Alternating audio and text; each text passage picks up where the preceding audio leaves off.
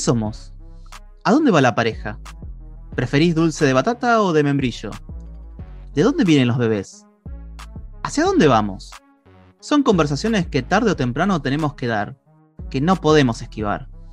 Somos Emma, Nico y Martín, profesores de matemática queriendo dar otras conversaciones que veníamos esquivando hace tiempo. ¿Por qué aprender matemática? ¿De qué me sirve? ¿Para qué vamos a la escuela? ¿Hay más formas válidas de aprender? ¿Qué tiene que cambiar? ¿Por qué nos resistimos? Por todas las charlas que nos debemos, decidimos hacer este podcast. Bienvenidos a Algoritmo Podcast, el lugar donde preferimos dejar de esquivar preguntas incómodas.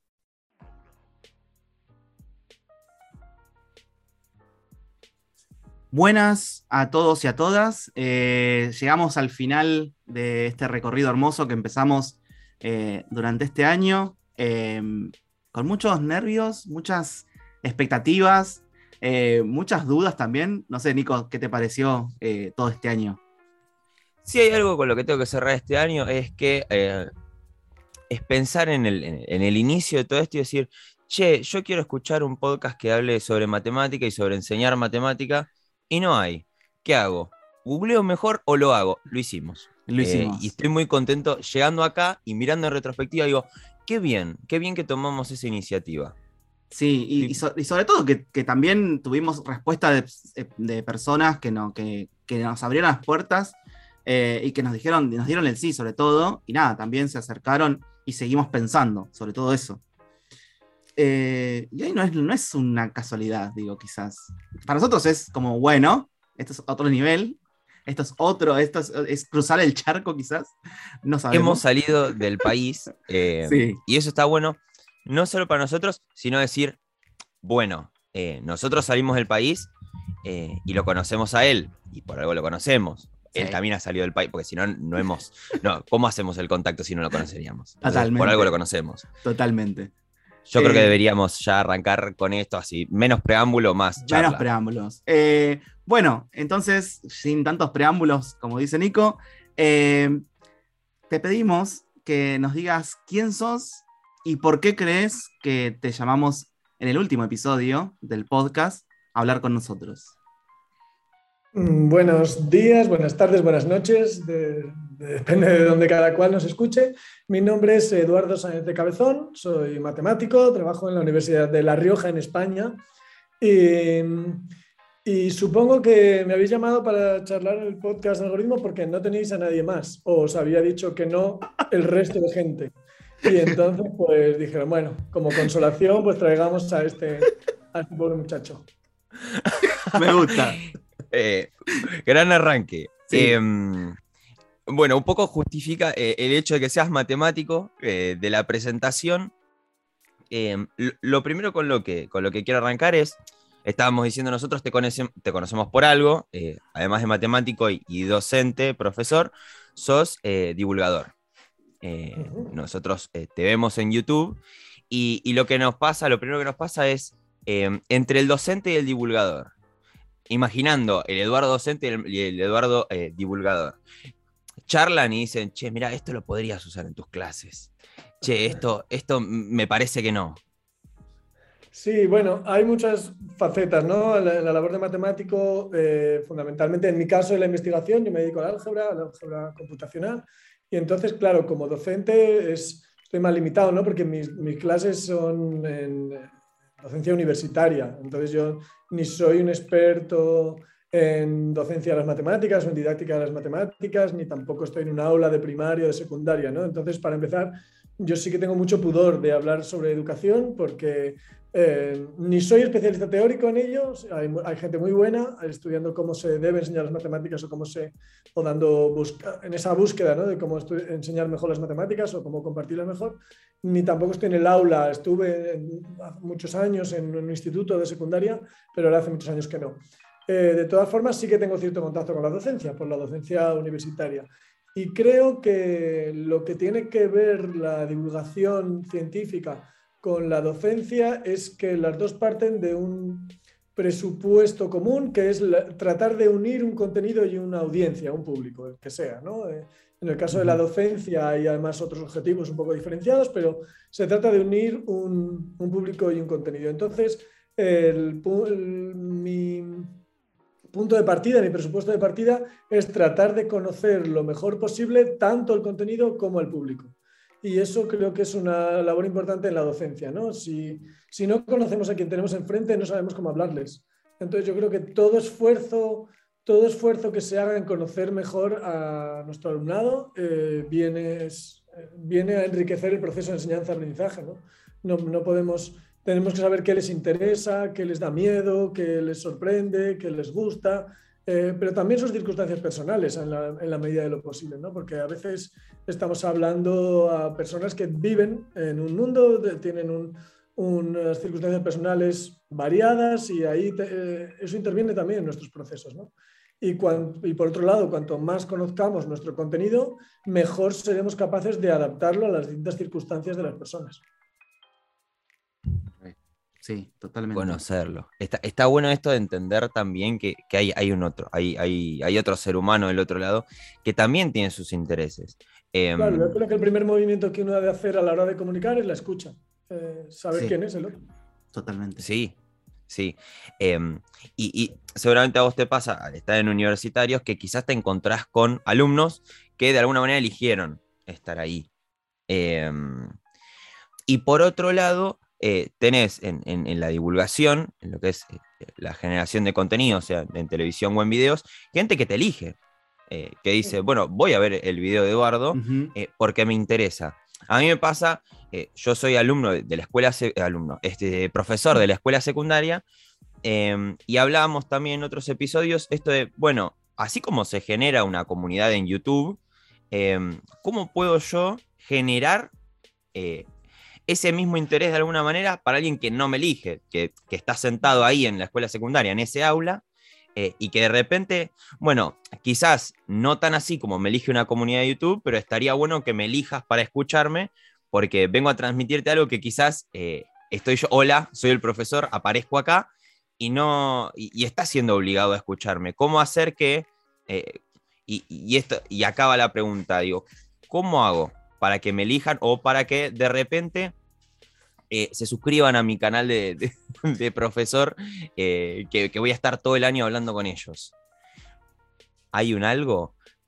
O simplemente... Sí, creo que el único objetivo... Sí, yo creo que el único objetivo que tiene la educación es que nuestros estudiantes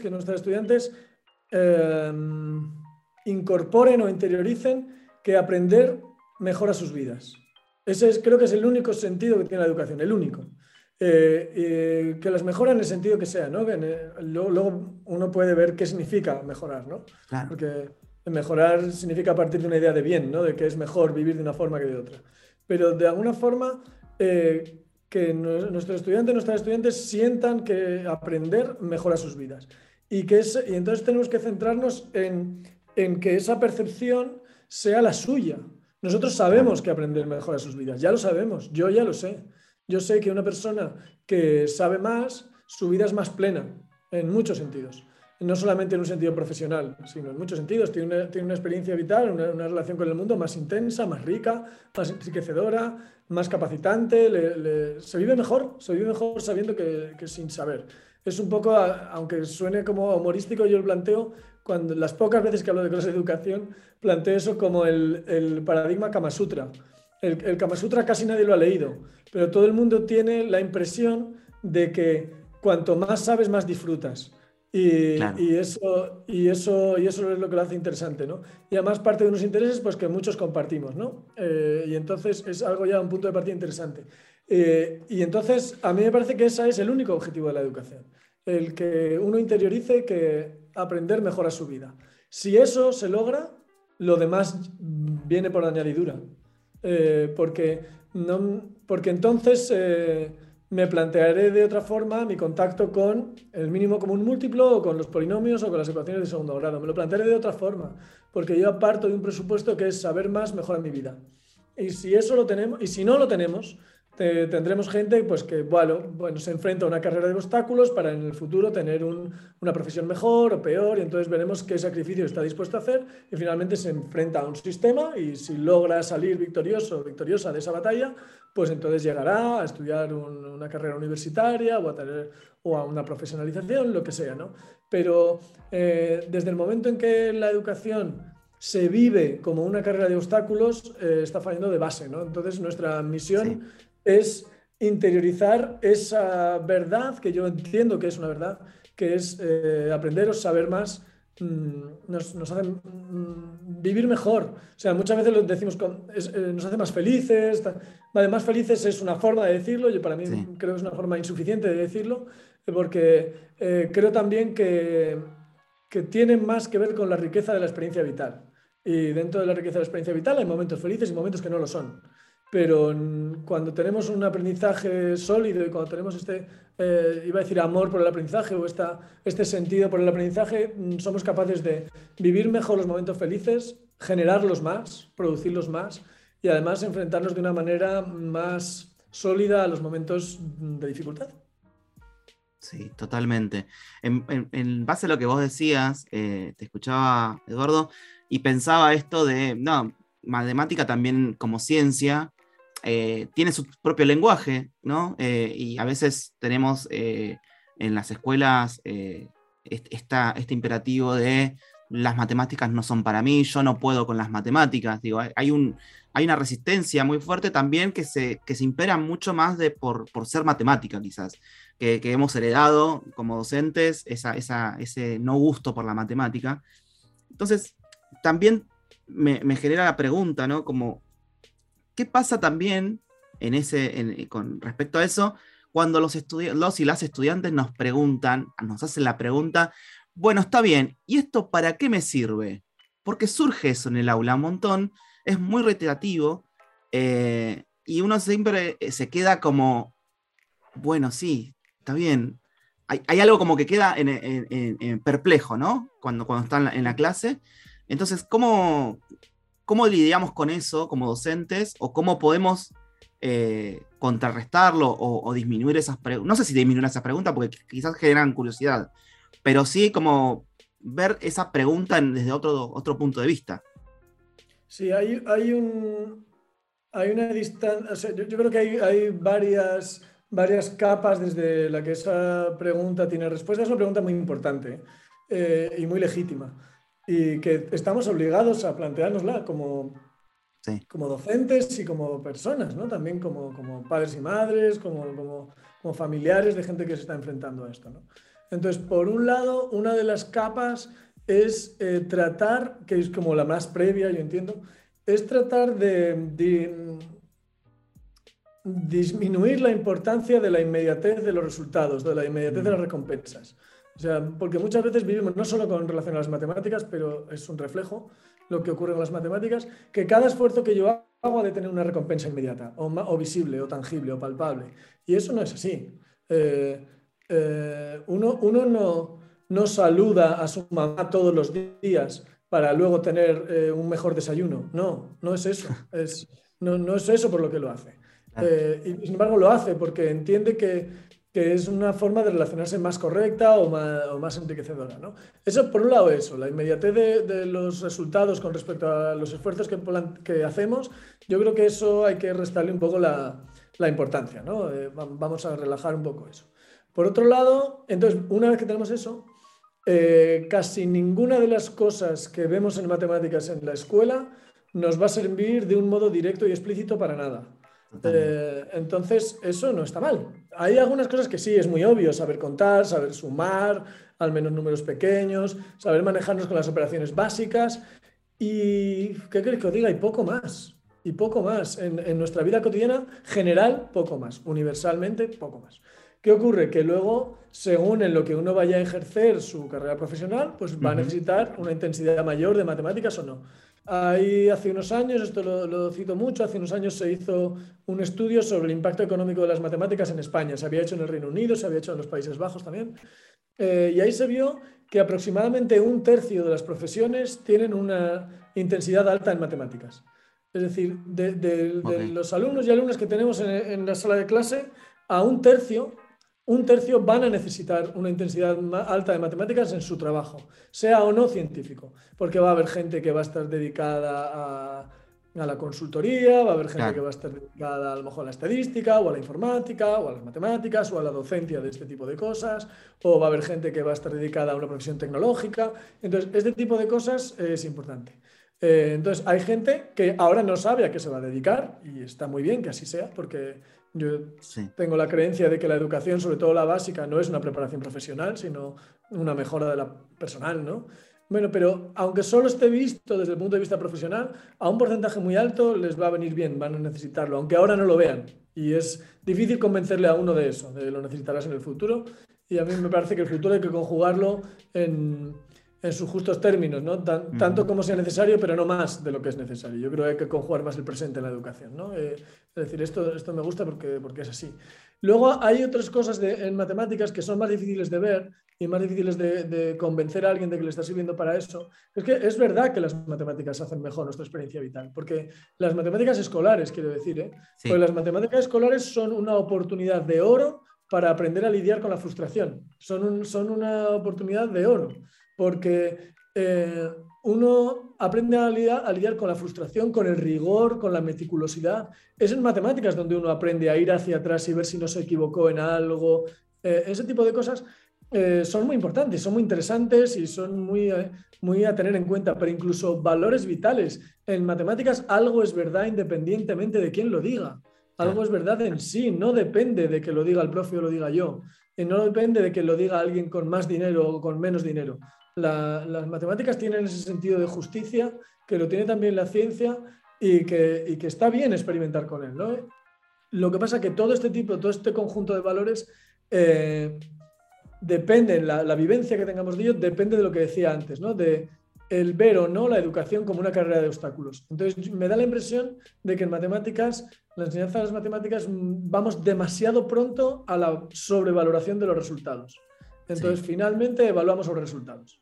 Y es en el proceso donde está toda esa riqueza. Por supuesto, el resultado forma parte del proceso, pero es un ingrediente más y muchas veces parece que fuera el único, ¿no? Entonces, todo ese tipo de cosas que son un poco difusas son difíciles de apreciar por parte de nuestros estudiantes, ¿no? Y es verdad que no puede ser de otra forma, pero es parte de la educación, ¿no? El decir, mira, ¿para qué te va a servir? No lo sé para qué te va a servir y tú probablemente tampoco. Para estar mejor en este mundo, seguro, y de muchas formas, ¿no? Lo que pasa es que, claro, si nuestra evaluación está centrada en poder hacer una división con 4 decimales sin equivocarte en ningún número, efectivamente, eso como tal, como habilidad, no te sirve para nada porque eso lo hacen las calculadoras. Pero si tú vas aprendiendo a ser riguroso, a ser meticuloso, a encontrar tus fallos, a probar tu paciencia, eso es un tesoro para la vida. Sí, totalmente. Me encanta. Me encanta porque el primer capítulo, en el primer episodio de este podcast dijimos, ¿para qué evaluar lo que puede hacer una calculadora? Que ya tenemos todos en nuestro celular. Mientras hablabas, Eduardo, me acordaba de algo que dijo un alumno hace poquito, que me dijo, profe, ¿para qué voy a usar I igual 2X? No, ¿qué voy a ir a comprar pan y voy a decirle dame I igual 2X? Y lo primero que me surge como respuesta es, si yo vengo a enseñarte solo a comprar pan, te estoy estafando. Claro. Si la única función de la escuela es que vos puedas ir y volver de comprar pan, entonces creo que esta respuesta tuya le pone un poco de paños fríos a esta cuestión de lo que vos decís de la inmediatez, es decir, bueno, no vas a ver ahora para qué te sirve, pero hay un futuro lleno de matemáticas, y también estamos en esta cuestión de, no sé si sucede en España, escucho... Pero no estoy dentro del sistema educativo español, pero sí pasa en el argentino, que quizás hay ciertos discursos de que la escuela o lo que se aprende, o sea, los chicos deberían aprender esto, quizás desde seres humanos que no están inmersos en el sistema educativo, pero que sí tienen hijos o sí son ministros, por alguna manera. Uh-huh. Y el planteo va desde, bueno, están aprendiendo muchas fórmulas, pero no están aprendiendo a cocinar, por ejemplo. Que de repente nos encontramos en una dicotomía y... para poder poner respuesta a esto, quizás es difícil hacerles entender qué matemática les va a servir. La pregunta va más a, ¿vos sentís que tenemos que elaborar mejor una respuesta y mantener esto que estamos haciendo, enseñando los temas que estamos enseñando, en tu caso, en la educación española, o sentís que también tiene que venir en comunión con algún cambio? Es decir, bueno, quizás esta matemática o esto podríamos no enseñarlo y reemplazarlo con esto que también es matemática. Totalmente, hay mucha de la matemática que se enseña en la escuela que se hace así por tradición, sí. porque tradicionalmente hemos enseñado las fracciones, pongamos por caso, ¿no? Tradicionalmente hemos enseñado eso. ¿Sigue siendo necesario enseñar fracciones? Bueno, pues evaluémoslo, quizás sí, o quizá no, no lo sé, o hacer raíces cuadradas u otro tipo de cosas, ¿no? Ciertas ecuaciones. Hay otra cosa también que es muy importante en cuanto a, esta apreciación por lo que hacemos en matemáticas, que es que cada vez más estamos en un mundo en el que la tecnología es muy importante. Y la alfabetización del lenguaje de la tecnología es muy importante. Y el lenguaje de la tecnología son las matemáticas. Entonces, planteémonos que de repente el ministerio prohibiera la enseñanza de las matemáticas. ¿Qué consecuencias tendría eso? Si prohibiéramos la enseñanza de las matemáticas más allá de la suma y la multiplicación, de repente una gran parte de la población estaría mucho más inerme ante muchísimas cosas. Ante un lenguaje tecnológico que pasaríamos a no entender en absoluto, a no poder formar parte de él más que si fuéramos parte de una élite. Entonces, de alguna forma, la enseñanza de este tipo de cosas también es una democratización o es una oportunidad de ejercer nuestra ciudadanía de una forma crítica, ¿no? Cuando nos dan datos de cómo avanza una pandemia, de cómo está avanzando la economía, nosotros sabemos interpretar si esos datos están manipulados o no. Bueno, seguro están manipulados, o por lo menos la intención, seguro, porque las cosas no son objetivas, se presentan de una forma u otra, ¿no? Entonces el saber que dice, me estás contando esto, pero fíjate qué escala está utilizando, o fíjate qué valores está utilizando, o fíjate si realmente está mal dibujado, o si hay un error aquí o lo que sea. Eso uno lo sabe hacer si uno está preparado, si sabe leer eso, ¿no? Y saber leer eso forma parte de la formación matemática. Normalmente yo creo que la escuela no está para aprender a hacer cosas. La escuela está para aprender a ser, por supuesto, a través de hacer cosas. Hay muchas habilidades que las adquirimos en la escuela y capacidades que adquirimos en la escuela, pero yo no compro ese lenguaje tan utilitarista de la formación escolar, y menos de la básica, ¿no? Entonces, ese nivel básico, ese nivel medio de alfabetización matemática, yo creo que es un garante de democracia, es un garante de libertad, porque si no estaríamos sometidos a una élite, ¿no? O sea, ¿por qué aprendimos a leer? Porque la gente que no sabe leer es mucho más vulnerable, muchísimo más vulnerable a todo. Entonces, cada vez estamos en un mundo más tecnológico, más científico, donde una buena parte de las cosas que ocurren están mediatizadas por ciertos algoritmos o por ciertas tecnologías. Bueno, pues sepamos un poco cómo funciona eso, o si en algún momento quiero interesarme por cómo funciona eso, que no tenga una barrera insalvable. Entonces, si yo no puedo leer, es difícil que yo me lea un manual de instrucciones de un coche, porque ya no solamente es que tengo que saltar la barrera tecnológica, sino también la barrera de la lectura. Pues si yo no sé nada de matemáticas, tengo una doble barrera a la hora de saber un poco cómo es mi lugar en el mundo, ¿no? Sí. Me encanta todo lo que estás charlando, porque en realidad es algo que también cuestiono, y también seguramente Nico estará de acuerdo, que hay mucho que se le pide al currículum escolar, ¿no? O sea, a la escuela se le pide un montón, y en una de eso es lo que estamos charlando. ¿De qué tan útil? ¿No? La utilidad de lo que es, digamos, ¿por qué me estás dando matemática? ¿Por qué me estás dando lengua o prácticas de lenguaje o lo que sea? Cualquiera de las materias a la escuela se le exige muchas de las cosas, y no y tenemos que, ahí es como pasamos de un lado a otro y no sabemos en qué páramo estamos, ¿no? Pero me parece interesante que por lo menos esté la pregunta de esta utilidad que uno busca, pero a su vez, quizás tenemos que hacer foco en esto que venís comentando, ¿no? Que hay cierta parte de la ciudadanía crítica que uno tiene que generar con el lenguaje de la matemática en sí, que no lo estamos haciendo. Quizás es por eso surge la pregunta, ¿para qué me sirve esto? Digo, ahora estoy... Es que yo creo que hay una pregunta que es totalmente legítima, como digo, y me parece interesante, y me parece que es interesante que nos la planteemos siempre, que es ¿para qué me sirve esto que estoy aprendiendo? Porque ese ¿para qué? Es muy amplio, está a muchos niveles, está en muchas capas y tal, ¿no? Pero también hay otra que creo que sí que nos debemos hacer como docentes, aunque nuestros estudiantes no nos la hagan, que es ¿para qué puede servir una persona que sepa esto? Es decir, ¿para qué estoy capacitando a la gente? ¿Cómo puede mejorar la vida de nuestra sociedad o la vida en común el que una persona sepa esto o no lo sepa? Entonces, estar capacitando a las personas para que contribuyan a la sociedad, yo creo que para que contribuyan de una forma más plena, más enriquecedora a la sociedad, creo que también es nuestro motivo, ¿no? Por supuesto, nuestros estudiantes lo van a ver de una forma, no todos y no es un 100% así, de una forma más... en dirección a ellos mismos, ¿no? A su propio enriquecimiento. Pero también está bien el pensar que la escuela es una capacitación para servir a otros, para yo ser una persona que puede contribuir a la sociedad. Entonces, no sé para qué me va a servir a mí resolver ecuaciones, pero es posible que si yo sé resolver ecuaciones puedo contribuir a la sociedad de una forma mejor que si no la sé hacer.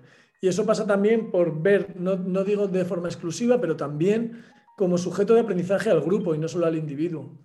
¿Quién es el sujeto de aprendizaje? ¿Es el grupo o es el individuo? Pues en algunas cosas es el individuo, por supuesto, pero tampoco podemos eliminar del todo el hecho de que el colectivo como sujeto de aprendizaje, en el sentido, por supuesto no en el mismo sentido que el individuo, pero también en algún sentido es el colectivo el sujeto de aprendizaje. Es decir, como sociedad tenemos que ser capaces de salir mejores que como entramos a la escuela. En el sentido de nuestra contribución a la convivencia. Creo que voy a salir un poco no voy a salir del tema escuela porque siempre nos atraviesa. Dije, no voy a salir. Primero, yo creo que cada uno, a mí me sucede, no solo cuando comento lo que estudio, sino cuando comento mi club de fútbol. Hago cierta estadística personal, muy entre comillas, no es muy, muy acertada ni nada por el estilo, de las reacciones. A qué sucede cuando digo que estudié y estudio matemática. Y la primera pregunta va en función de cómo son las reacciones o cómo es tu estadística a partir de las reacciones. Es decir, soy matemático. ¿Cuál es la cara? ¿Cuál es la respuesta? Y ahora va otra pregunta después, así no nos mezclamos. Claro, ahora mismo en España por lo menos las matemáticas están de moda, es una de las carreras más solicitadas porque hay muchísimo trabajo en matemáticas. Ahora mismo la empleabilidad de los estudios de matemáticas es prácticamente total. Todos nuestros egresados salen con un trabajo en muchísimas áreas distintas, ¿no? Y es un poco lo que decíamos antes, muchas empresas se han dado cuenta de que la habilidad para resolver problemas de cualquier tipo y además el dominio tecnológico y además la comprensión de, por ejemplo, lo que es la ciencia de datos, la inteligencia artificial, pues es algo que ahora mismo se demanda muchísimo, muchísimo. Y entonces, ahora mismo los matemáticos somos como una especie de gurús, donde sois la gente que está ahí moviendo los hilos desde atrás, ¿no? Claro. Entonces, ahora mismo las reacciones han cambiado mucho. Es como, qué interesante esto, ¿qué se hace y tal? Claro, porque ellos no saben lo que se estudia en teoría de categorías o en homología o en teoría de grupos o en teoría de la medida, o en análisis funcional. Sí, que eso si lo supieran, pues a lo mejor nos dejarían de hablar. Pero ellos piensan que somos una especie de que somos los que entendemos de verdad las cosas. Claro. Y esa percepción yo creo que sí ha cambiado. Antes era, estudias matemáticas porque quieres ser profesor. Porque normalmente era lo que la gente identificaba con ser matemático, ser profesor de matemáticas. Qué loco. Estoy pensando ya el viaje a España porque yo por ahora mi estadística no ha virado para el qué interesante, sino que en general la respuesta es Uy, qué... matemática. No. Y en relación a eso iba la segunda pregunta. Hace poquito leí que casi seguro que en España había una intención de que se enseñe matemática con emociones. Así era el título. Y en función de esto que decías al principio, y en función de estas respuestas que hemos recibido antes, esto de escuchar, que esto está todo bien, estudiamos matemáticas, pero acá hay seres humanos. Sentís que necesitamos hacer ese, quizás cada vez menos, pero que necesitamos esa bajada y decir, bueno, está bien, sabemos que 2 más 2 es 4 y esto es estricto, pero soy un ser humano el que está transmitiendo a otro ser humano este conocimiento. No, que haya números no nos hace más fríos. A mí me sorprende que eso se vea como una novedad. La escuela siempre hizo eso. Totalmente. Siempre. Todo maestro, toda maestra se preocupa porque sus alumnos sean felices también. Eso siempre ha sido así. Y si no... También hay gente que no, es un fraude de docente, no es alguien que está engañando al sistema. Eso siempre ha sido así. Ahora mismo pues se hace más explícito, digamos, ¿no? Se hace más explícito o se tiene más en cuenta porque parece que nos damos cuenta de que verbalizar este tipo de cosas pues puede permitirnos el ponerle más atención y que a lo mejor haya... beneficios de hacerlo así para gente que a lo mejor no lo tenía tan en cuenta o no se daba cuenta de que también lo estaba haciendo. Pero a mí me sorprende que eso se vea como una novedad. Siempre la escuela ha atendido a la dimensión más humana y a la dimensión más global de sus estudiantes, ¿no? Ahora, bueno, pues se hace más explícito y la gente dice, no, esto es una moda progresista de no sé qué. Mira, no, eso siempre ha sido así. Siempre ha sido así. Sí.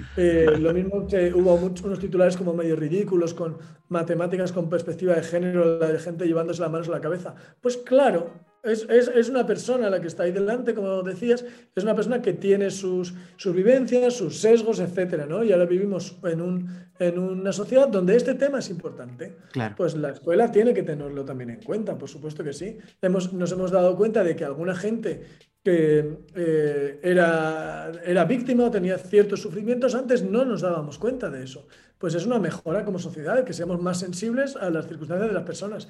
Y eso no quiere decir que estemos tratando a las niñas como muñequitas de cristal o que estemos diluyendo los contenidos de las matemáticas o que seamos menos serios. No, totalmente al revés. Que estamos poniendo atención también, como decía al principio, en a quién tenemos enfrente, ¿no? Y tratándolos de la forma en la que contribuyamos mejor a su enriquecimiento personal. Y eso tiene que tener en cuenta el punto de partida.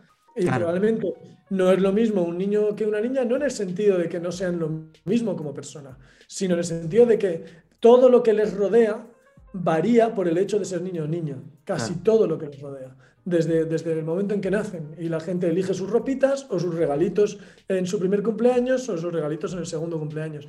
Todo eso está mediatizado socialmente, lo queramos o no. Entonces, bueno, pues tengámoslo en cuenta. Simplemente es eso, ¿no? Y yo creo que es algo que siempre o casi siempre se ha hecho de una forma más o menos universal y que ahora lo hacemos explícito. Entonces, a mí no me parece que eso sea una novedad. El decir, no, ahora de repente la escuela va a considerar que el alumnado son personas. Claro, sí. O sea, están haciendo como una obviedad, de lo que, pero capaz como transparentando algo, pero ya lo hemos pasado y lo estamos haciendo, digamos. Pero bueno, como que se tiene que buscar un titular, quizás, como para que podamos, digamos, poner el foco ahí. Eduardo, ahora metiéndonos un poco con vos, como tu historia, te queríamos preguntar si tuviste algún o algunos docentes que dejaron huellas en vos y que por esa razón hoy tenés el lugar de matemático o divulgador que estás actualmente. Sí, yo los nombro siempre, mis 2 profesores de matemáticas de la secundaria, Emilio y Manolo. Ellos son muy buenos profesores, muy buenos matemáticos, son mejores matemáticos que yo, sin duda, pero sin ninguna duda. Y además son muy buenas personas, tienen muy claro cuál es su misión en esto, ¿no? Ahora ya son mayores, están jubilados. Los 2, después de jubilarse de la enseñanza secundaria, hicieron una tesis doctoral en matemáticas, los 2. Wow. Uno en teoría de números y el otro en análisis infinito dimensional sobre un toro, o sea, cosas muy técnicas. Los dos hicieron tesis doctoral después y no la hicieron mientras estaban en activo en la escuela, no por falta de capacidad ni de interés, sino por dedicación a sus estudiantes. Porque ellos tenían claro que su misión y su dedicación eran sus estudiantes, más allá de su crecimiento personal como matemáticos. Siendo ambos muy buenos matemáticos, ¿eh? Como digo, son dos cabezas privilegiadas, pero muy buenas personas. Y a mí creo que algo que me marcó de ellos es que le quitaban drama a las matemáticas, le quitaban mucho drama. O sea, hoy tenemos un examen, suspende la mitad de la clase, pues hagamos otro la semana que viene, ¿qué más da? ¿Qué más da? Entonces, claro, el proceso de aprendizaje marcaba mucho más que el resultado. Entonces, ellos contaban también con que la gente que estábamos allí, pues nos esforzábamos, nos gustaban las cosas, pero ellos le quitaron mucho drama. A mí eso me marcó mucho. Yo nunca viví las matemáticas como algo terrible. Más bien las viví como un reto, como una serie de estímulos, de no sé, casi como un juego en muchas ocasiones, ¿no? Claro. Por supuesto, sin quitarle la seriedad. Yo recuerdo que cuando estudié primero de matemáticas, la carrera, teníamos una asignatura que era cálculo 1, que estaba orientada al análisis, cálculo diferencial, series, etc. Yo había dado todo en la secundaria. Yo me paseé por primero en análisis, porque ya lo sabía todo, ya lo había dado todo en la secundaria. Entonces no era que esta gente rebajaba los contenidos por quitarle el drama a la asignatura. No, nos dieron muchas matemáticas, muchas y muy buenas matemáticas. Qué locura, qué locura. Sacarle el drama. Sí. Me encanta, o sea, sí. Ay, no, bien de matemáticas, basta. Tiene que haber alguna forma de decir, llega Emilio Manolo de matemática, bien, vamos a aprender matemática, qué bueno. Me gusta esto porque justo nos da pie a dos preguntas clásicas que tenemos en este podcast, ya que volvimos un poco a recordar a Eduardo de ese momento. La primera pregunta es, ¿cómo era Eduardo como estudiante? Pues a mí me gustaba mucho estudiar, me gustaba aprender cosas. Probablemente mi asignatura, mi materia favorita en la primaria y en la secundaria era gimnasia, deporte, es lo que más me gustaba. Pero también me gustó mucho la literatura, me gustó la matemática, la física me gustaba mucho. En general me gustaba estudiar, me gustaba aprender cosas. Entonces, bueno, no me importaba meter horas estudiando. Y luego sí que tenía cierta capacidad, ¿no?, para algunas cosas, sobre todo para las cosas más científicas, pero me daba más pena, cuando había que elegir asignaturas, me daba más pena las que tenía que dejar que alegría las que cogía. O sea que me da, claro. Sí, siempre me gustó estudiar. Aunque nunca destaqué, yo qué sé, yo no fui un niño que amaba las matemáticas de niño o que en la secundaria era el que siempre quería ir a cosas de matemáticas. No, más que otras. También. Y en función de esa primera pregunta, la segunda sería, ¿crees que Eduardo hoy, docente, es el docente ideal para el Eduardo alumno, o que falta algo? Estoy muy lejos. Claro, porque a mí me gustaría tener, pues uno siempre va aprendiendo, ¿no? Y conforme van pasando los años, pues voy tratando de aprender cosas para mejorar mi docencia, pero creo que sobre todo, y esto entronca bien con lo que decía de Manolo y de Emilio, es la dedicación a los estudiantes. Muchas veces yo echo de menos, al ser docente de la universidad, nosotros tenemos un equilibrio difícil de llevar entre la investigación y la docencia. Entonces, a veces sientes que la investigación te quita tiempo para la docencia y a veces sientes que la docencia te quita tiempo para la investigación. Y eso yo no acabo de llevarlo del todo bien. Entonces, esa dedicación creo que es lo más importante, ¿no? El esmero, el cuidado, el mimo por el proceso de enseñanza con cada uno de nuestros estudiantes. Pero bueno, sí que hay cosas que creo que hago bien también, o sea, que sí que hay cosas que creo que me salieron bien. Sí. Que creo, mira, pues creo que he encontrado la forma de enseñar tal o cual cosa. Eso creo que bueno, antes no sabía bien cómo enseñarlo, ahora creo que está mejor. Me encanta esto de revisarnos todo el tiempo, decir, bueno, sí, vamos, esto que enseñé, vi muchas caras que no, vamos a ver cómo lo reformulamos. Sí. Creo que mi comentario para ir cerrando ya esta charla es, ayer hablamos con una amiga que le comentábamos, no, Eduardo es docente, divulgador sobre matemática, y miramos un video y ella nos decía, va a ser un capítulo, ella es profe de inglés, y ella nos decía, va a ser un capítulo súper matemático, qué sé yo, y estamos acá y me parece que se ha humanizado un poco más, y decir, sí, hablamos de matemática, pero hablamos de seres humanos, puedes escuchar, hola, si nos estás escuchando, ¿viste que pudiste escuchar este capítulo? Claro, totalmente. Somos seres humanos hablando.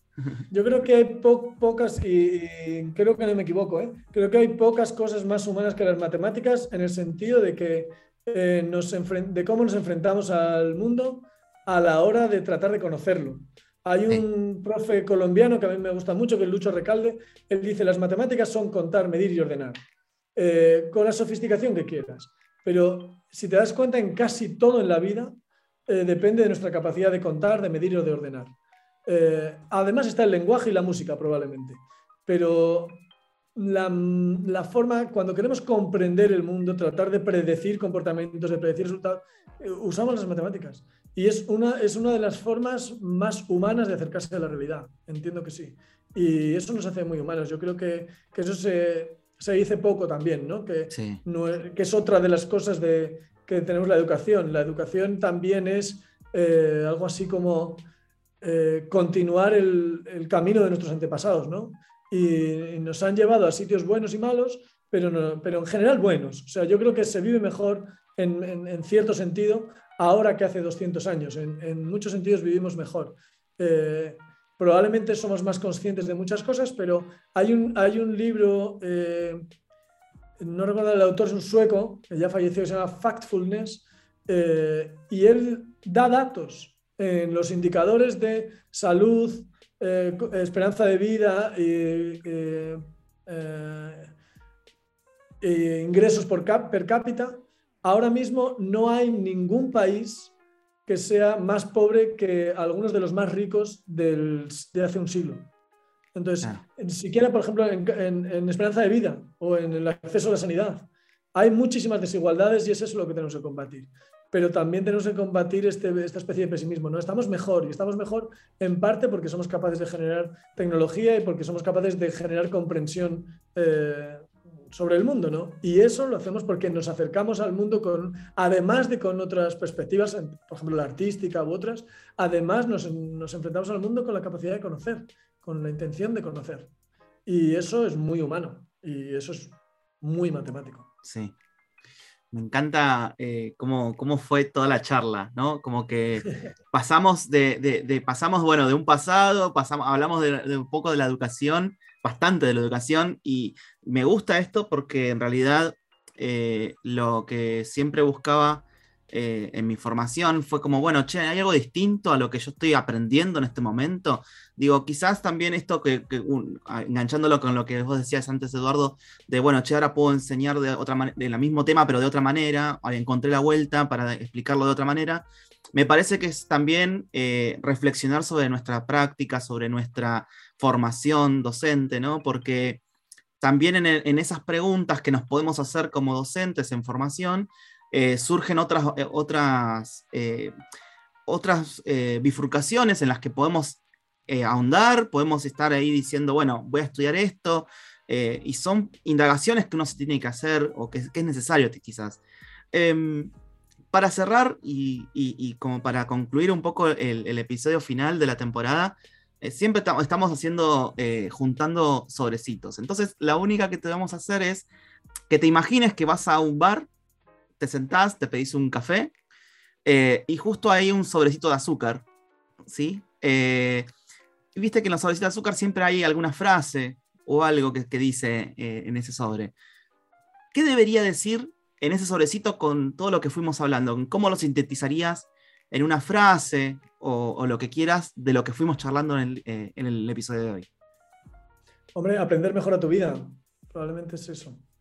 Aprender mejor a tu vida. Sí, creo que eso podríamos resumirlo, ¿no? Me ha gustado mucho lo que decías de ir revisando nuestra práctica, porque ahora mismo hay una corriente que yo creo que ya es hora de que llegara, que es esto que en España al menos se le llama la educación basada en evidencias. Es decir, hay mucha gente que estudia cómo aprender mejor y cómo enseñar mejor. Y es un drama que prácticamente ningún docente lee papers de investigación sobre docencia. Casi ningún docente sabe qué es lo que se está investigando en docencia. Casi ningún investigador en docencia está en las aulas. Y la forma de unir esos dos mundos yo creo que no puede hacer sino beneficiar a la educación. Allí, por ejemplo, en Argentina, Meli Furman está haciendo esto, ¿no? De una forma bastante activa. Entonces yo creo que eso, que en España también se está haciendo desde las instituciones, desde la CSIC, desde la FECID, creo que es muy importante el tratar. Ahora tenemos conocimientos sobre cómo aprendemos y cómo enseñamos. Claro. Usemos, ¿no? Que no nos basemos solo en lo que a mí me funciona, en lo que a mí me va bien. Igual que en medicina, la gente que investiga, esa investigación llega a los centros médicos y los médicos leen artículos de investigación y esa investigación llega. También en docencia creo que tenemos muchísimo por aprender en este sentido, ¿no? Es decir, bueno, aprendamos. ¿Cómo se enseña a leer o cómo se aprende a leer? ¿Qué es lo que funciona mejor? Bueno, pues hay gente que ha estudiado esto. Claro. Y que no depende solo de, es que a mí me funcionó, no sé qué. Claro, es que yo me encontraba mal de la cabeza y me tomé un vino y me encontré mejor. Pues a lo mejor eso ya te funcionó, pero no creo que esa sea una evidencia científica como para, sí, como para hacer un tratamiento universal, ¿no? Entonces, yo creo que la educación tenemos que recorrer mucho camino ahí también. Sí, también es esto.